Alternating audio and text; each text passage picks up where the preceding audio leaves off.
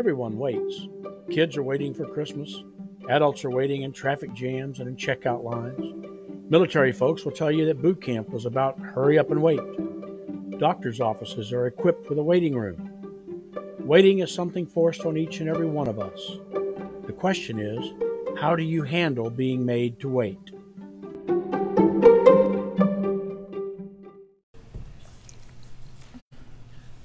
I know I should probably open with the standard line of, "Lord, I want patience and I want it now," but I'm not going to say that. Okay. Today's lesson from James chapter five is all about having patience. He gives us three areas in which we should exercise patience. First is patience about the Lord's coming, where he says, "Be patient, therefore, brothers, until the coming of the Lord." Then we should have patience with one another, as he says in verse nine, "Do not grumble against one another, brothers." And then we should have patience in trials. As an example of suffering and patience, brothers, take the prophets. Now, why do you suppose that there's such an emphasis on patience? Could it possibly be that we are an impatient people? Hmm. Wonder if they had the same problem there in Jerusalem. That is, of course, our go-to response, but what is wrong with being impatient? Or what is better about being patient?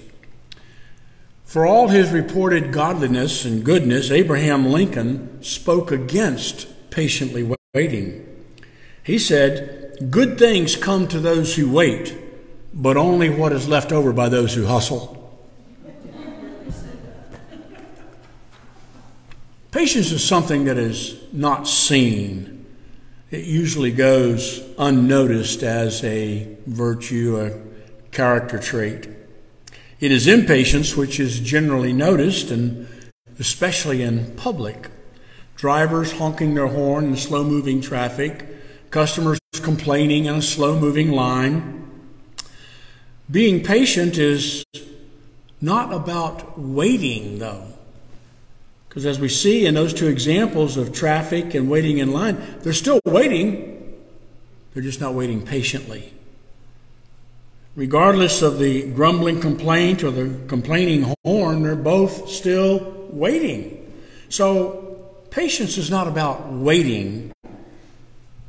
It's about the attitude with which you wait. Research has shown that the uptight person who cannot resist complaining will have more health issues than the ones who have learned patience. Now, I say learned patience because being patient is not a gift. It is an acquired skill. Most acquired skills in life take time to learn and practice. Patience is no different. However, there is a key to patience which one can use to gain it more quickly than most. The key is to recognize that God's timing is the best time for all things. I learned early on in my walk with the Lord that He is the God of eleven fifty-nine. Maybe you've had the same experience.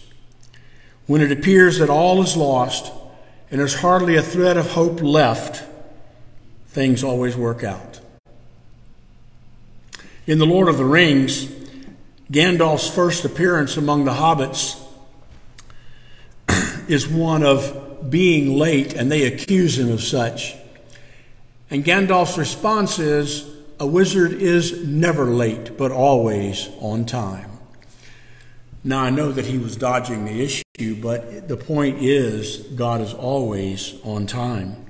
And so we can look at these three areas for which James tells us to have patience as something to consider in the light of God being on time with the correct results.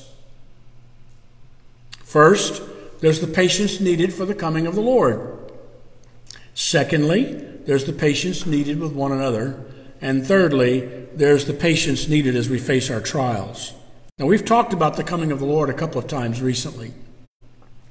Advent is about the coming of the Lord. It's about waiting for and celebrating that first time, that first coming as a baby born in Bethlehem. But we've been promised another coming of the Lord for which almost all Christians wait. We've seen that we are not to try to figure out when that might be, and James tells us that we are to wait patiently for that event. Now, Peter also speaks to the lack of patience in one of his letters, where he says, "But do not overlook this one fact, beloved, that with the Lord, one day is as a thousand years, and a thousand years as one day. The Lord is not slow to fulfill his promise, as some count slowness, but is patient toward you, not wishing that any should perish, but that all should reach repentance." Peter's pointing out the fact that for God, there is no time as we know it. It may seem like a thousand years to us, but it's just a day in the Lord's purview, perspective. In Peter's time, people were giving up on their expectation of the Lord's return, much as people have done in our time.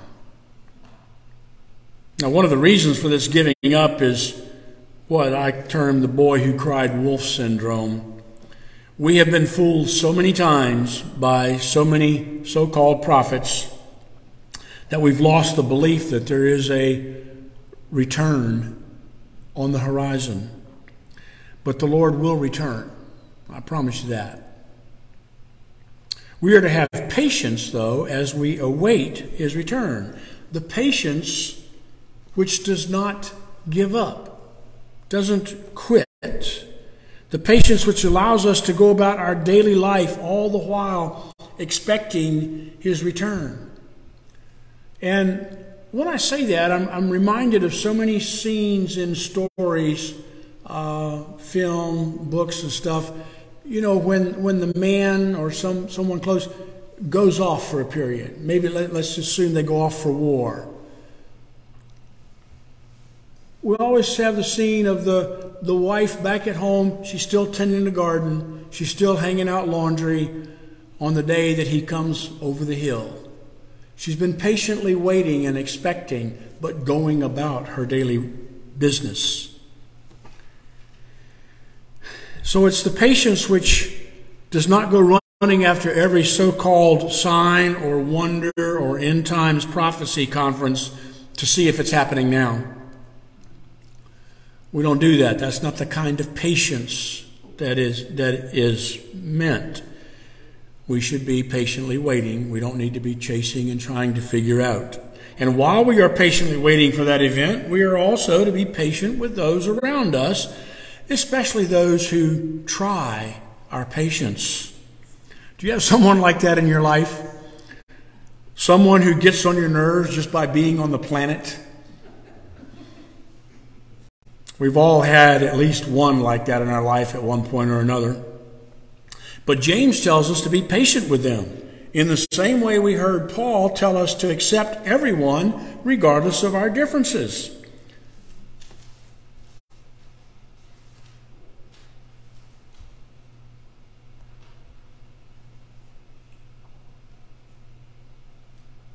Okay. James tells us to not grumble against one another. Grumbling about another is a sign of a lack of patience with them and the Lord, regardless of what your complaint is about.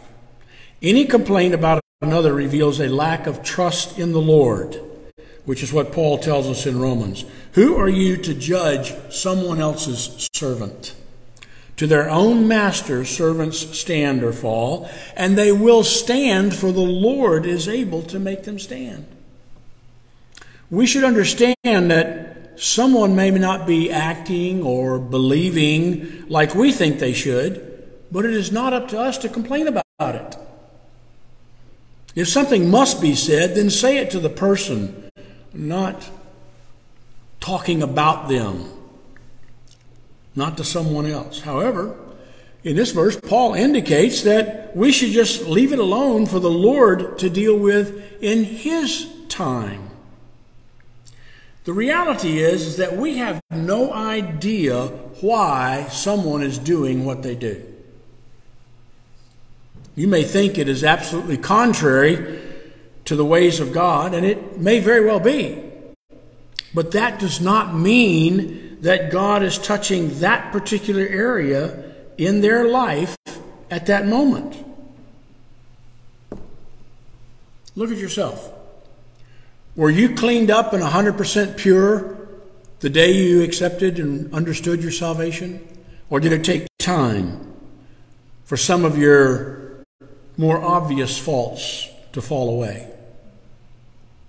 How do you know that the problem you have with someone's behavior, it just may not be on the Lord's agenda right now while he's dealing with something else?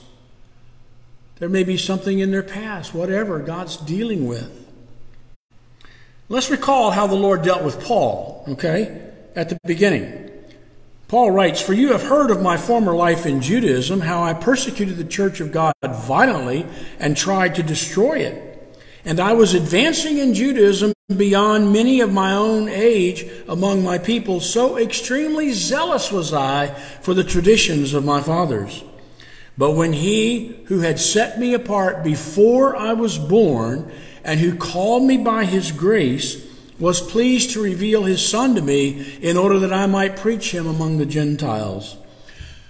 Paul was ordained to serve the Lord before he was born, but his life was not in line with how we would understand serving the Lord. He was persecuting the church.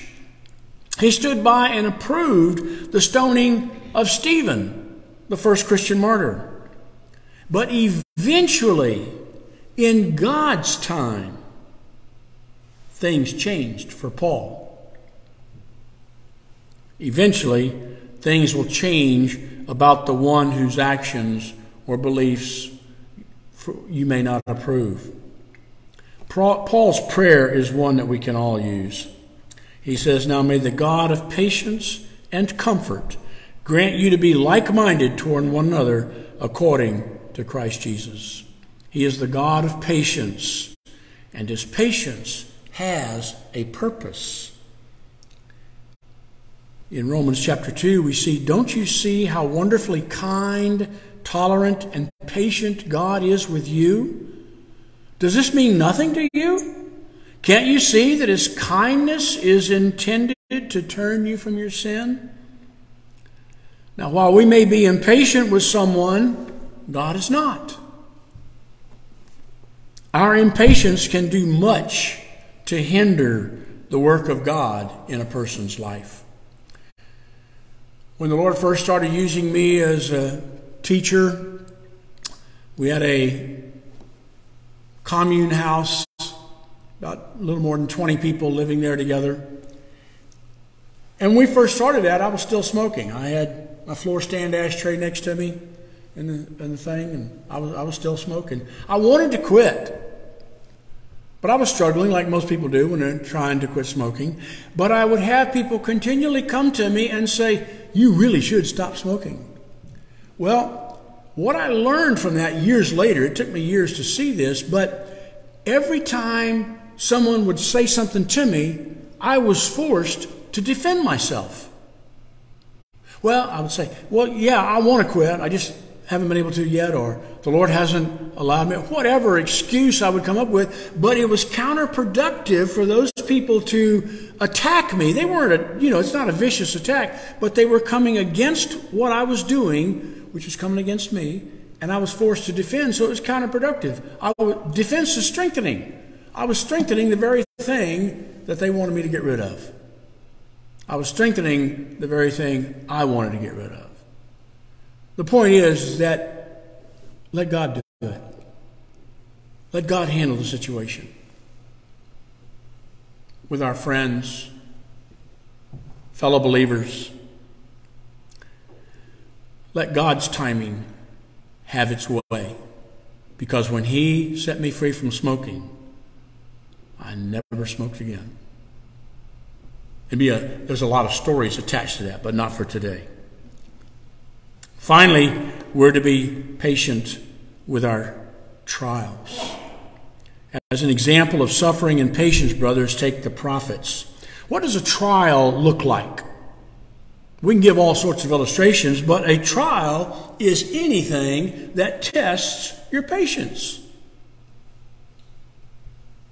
James tells us to not only consider that the prophets were made to endure, but also he gives us the suffering of Job. Job is an example of patient endurance under trials.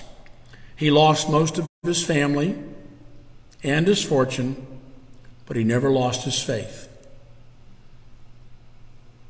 Now, if he could do that, then we should be able to put up with a traffic jam or another's inconsistent or even irreverent behavior. Patience is a virtue, but it is not only something that we should, it is something that we should have as followers of the Lord, but it also has its health benefits. Research has shown that patient people are less likely to report health problems like headaches, acne flare-ups, ulcers, diarrhea, pneumonia. Other research has found that people who exhibit impatience and irritability tend to have more health problems, health complaints, and worse sleep. If patience can reduce our daily stress, it's reasonable to speculate that it could also protect us against stress's damaging health effects. Patience is a healthy virtue. Jesus said it this way. In Luke chapter twenty-one and verse nineteen, he says, "In your patience you possess your souls." Now, I don't have time to go into teaching on souls and the difference between soul, spirit, and body and all that stuff, but other translations translate that word souls as life. It's not about your spirit, but it's about your life. The modern translations say you will win your life. In patience, you win your life. They replace the word souls with the word life. So patience is something that can be improved, regardless of your age. You can begin to improve the aspect of your own patience today. And in that place, now don't go, you know, I've told you this before, don't go thinking you can't teach an old dog new tricks. That's just not true. That speaks more about the teacher than it does the dog. Okay? So think about it. What one area can you concentrate on this week to increase your patience? Go to the grocery store and choose the longest line with the newest rookie at the cash register. That's a way to test patience. And then stand there and look for an opportunity to lift the spirits of the cashier or the person there. What are we told then? Be patient then until the Lord comes, not grumbling about others or yourself, and may you stand strong in your trials. Amen.